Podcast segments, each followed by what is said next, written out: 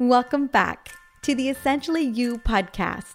I am your host, Doctor Marisa Snyder, and I'm here to help you rock your hormones and feel great in your body so that you can reclaim more energy, vitality, and joy, and become the C E O of your health.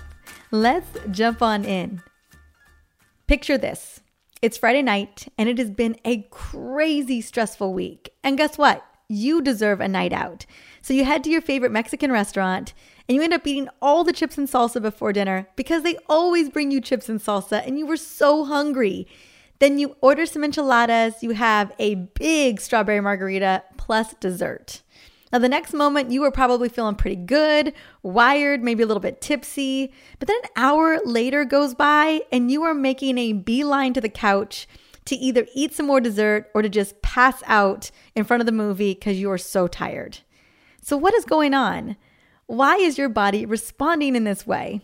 Well, let me break it down on a physiological level. First, you've just downed a lot of sugar with dinner, from the chips, the enchilada, the margarita, the dessert, the whole thing, right? And your body is experiencing a physical and an emotional roller coaster after having too much sugar. Now, why the emotional roller coaster? We often don't think about this part, but it's because the minute you put that margarita or that sugar-laden food in your mouth, you get a surge of dopamine, which is a feel-good hormone with addictive properties. Then, as blood sugar floods your bloodstream, the pancreas releases insulin to control the blood sugar spike. This suppresses the fullness hormone leptin, which makes your brain give you the green light to eat more chips, more margaritas, or more candy, or maybe down a pint of ice cream, whatever it may be. Now, as this glucose is being rapidly digested due to the fast influx of insulin, your spiked dopamine and blood sugar levels fall quickly, landing you in a blood sugar crash. Now, when it comes to blood sugar crashes, which I have personally seen with wearing my continuous glucose monitor, I will have to say that it really depends on the person, on what you ate, and when you ate it. Even sometimes in the order that you ate food. So there's a lot of factors that are determining this blood sugar crash. Because of that, a blood sugar crash can take effect in fifteen minutes, which is really, really fast, or it could take a couple of hours after eating. For example, I want to share with you something that happened to me earlier this week because I've been wearing a continuous glucose monitor for about ten days now. And earlier this week, we brought over dinner to our best friend's house from a place called Flower Child. Now, this place, this food restaurant has really healthy food. And instead of soda fountains, they have all these amazing iced teas, and they also have a couple of really sexy lemonades. Now, on this particular night, I chose for the four adults to, I, I chose decaf Asahi iced tea. And for three of the iced teas, so for my husband and our best friends, I added a small amount of their signature rose petal lemonade. I like topped off an eighth of the iced tea with this lemonade. Well, in the commotion of trying to load up Kingston and get everything in the car, I mixed up all of the iced teas, and I didn't know which of the, the four was mine that had no lemonade at all in it. So I ended up trying a couple of them, and I couldn't figure it out. So I decided to start drinking one. And I knew that one way or the other, I was going to find out if I had one with a lemonade or not. So about thirty minutes later, I checked my C G M, and oh my goodness, my blood sugar shot up like a hockey stick. Obviously, I drank one of the three with a little bit of lemonade. My blood sugar went from seventy-six milligrams per deciliter to one hundred sixty-five milligrams per deciliter. Now, I want to just kind of break down a little bit of this. Ideally, when you eat a meal or you drink a beverage, you want to stay within the zone, the optimal zone of seventy milligrams per deciliter to one ten. So you should never go over one ten in a meal, ideally. And I blew right past one ten over to one sixty-five. That was a eighty-seven milligram per deciliter spike, which is crazy. It, it looked like a hockey stick.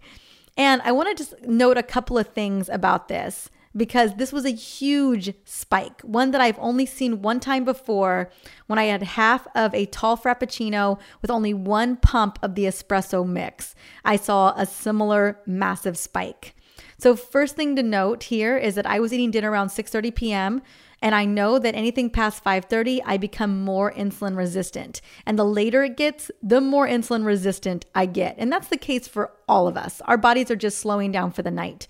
Number two, I drank the iced tea with lemonade before I ate anything else, so I didn't have anything to blunt the liquid sugar from hitting my bloodstream at a rapid rate, hence the massive spike. And third, I just want to just take a moment and talk about liquid sugar. Because even though it wasn't a lot of liquid sugar, right, I didn't even taste the sugar in this drink. It just tasted like tart, no sugar iced tea. I want to emphasize that liquid sugar calories are the very worst calories we can consume, especially when you drink them on their own with nothing else, basically with like no food. They will sabotage you faster than anything else and cause major inflammation. Research demonstrates that liquid sugar drinks is probably the biggest contributor to prediabetes and type two diabetes. It's definitely in the top five contributors today. Shame on all the companies making crazy liquid sugar drinks, right? So I want you to know that it took me over twenty-four hours after drinking this iced tea with a little bit of lemonade to recover back to my average blood sugar range, which is between seventy and seventy-four milligrams per deciliter. So what's important to note here is that it really depends on what you're consuming, right? That's going to have this big blood sugar crash. And man, you should have seen the crash. It went up and then it slammed back down in like thirty to forty-five minutes is how fast it happened. And then again, it took me several more hours, many, many, many more hours to even re- recover from that rebound. So it's important to know that oftentimes when we experience blood sugar crashes, especially morning or middle of the day, and you haven't had anything else besides that sugar, your body's instinct is to eat more sugar so that it can recover from the blood sugar crash and you can get that energy that you need to get through your day.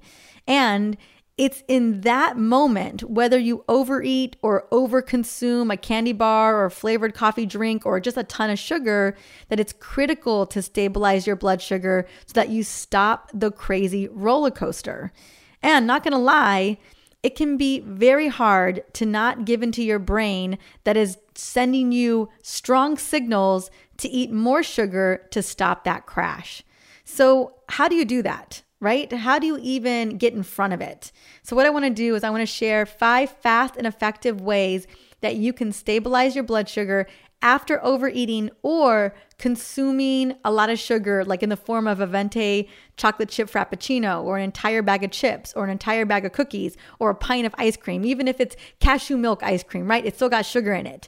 So here is the first of the five tips that I recommend. Number one, go for a twenty to thirty minute walk or walk stairs for like five to ten minutes. Resist the temptation to nap after eating too much. You want to get your body moving.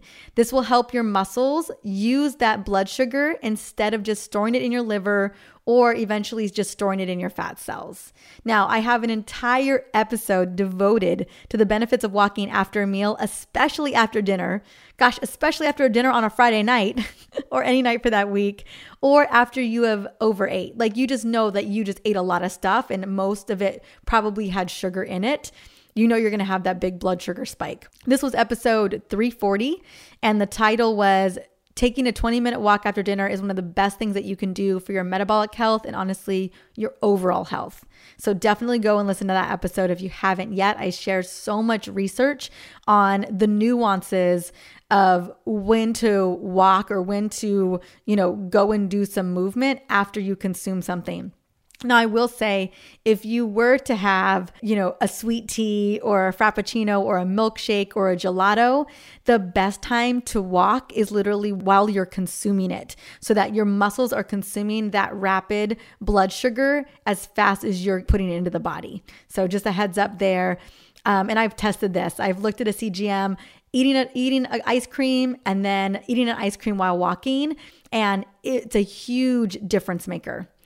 The second thing is to drink tea with lemon And if you're super up for it, like you really want to optimize this situation, add some apple cider vinegar. So green tea and lemon are both diuretics, which means they'll make you go to the bathroom more. You're not directly eliminating sugar, but you are forcing your blood to pump through your kidneys faster, which is moving that sugar through. Now, if you add apple cider vinegar, uh, several studies show that consuming vinegar can increase the insulin response and reduce blood sugar spikes. Now, although it's always a great idea to have apple cider vinegar like thirty to forty minutes before a really sugar-laden meal or a really, really big meal, it would still make a difference on the back end of it as well. So just a heads up there. And the other thing about this is staying hydrated with a lot of water is going to help you feel full, and it's going to counteract the suppressed leptin levels. So you're going to end up feeling fuller and not having your brain put you into like, oh my God, you need more sugar because you're crashing from this blood sugar crash. Okay, number four is eating a handful of nuts or a spoonful of almond butter. Now, I know this may seem counterintuitive, especially after eating a really, really big meal, but again, the goal is to blunt a blood sugar response, and adding a little bit of fat and protein after a sugar-laden meal is one of the best ways to slow down a blood sugar spike. And again, this is if this is this conversation today is all about what if you just overate or you ate a ton of sugar, what do you do next, right? So you don't experience the crazy roller coaster and find yourself kind of stuck in that. But always the goal when you're consuming anything like this, like extra sugar, eating protein with it, eating fats with it are always going to be super, super helpful. And then number five, definitely a big needle mover here, is include magnesium, chromium, and berberine into your daily supplement regimen.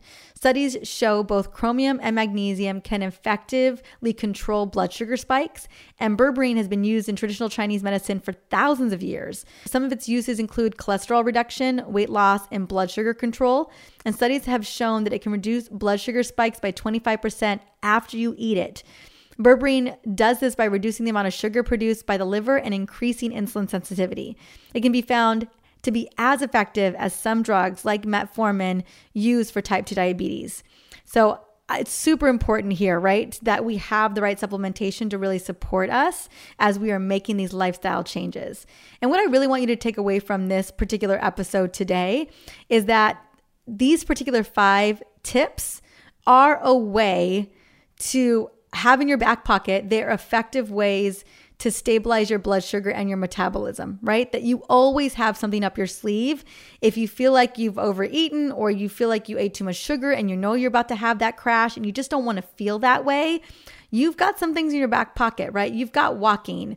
You've got, you know, berberine and chromium and magnesium that you can take during the day. You, you've got some of these things. You've got the water and the green tea that you can consume. All of these things. And you can do a combination of these depending on what you're needing. And what I, what I really love is just priming the pump. I think priming the pump is so, so important. And that's why I think the supplementation can be so, so key, is if you know you're going to have a, a really awesome Friday night, supplement up or take a, take a couple walks during the day to really help support your blood sugar levels throughout the day. And then make sure that you build in that walk after that dinner, right? There's so many ways that you can like live your best life, have those nights where you get to really treat yourself and then really back yourself up on the front end and the back end, right? So one of the things that I'm doing to kind of really help with this, because I know these kind of these moments happen, right? As we head into holiday weekends or we head into vacations or whatever it may be, or you just had a really hard week. One of the things that I've been working on for quite some time that I'm super excited about is my herbal glucose support supplement that I am so close to releasing. This is my newest supplement, although I haven't released a supplement in, gosh, over a year.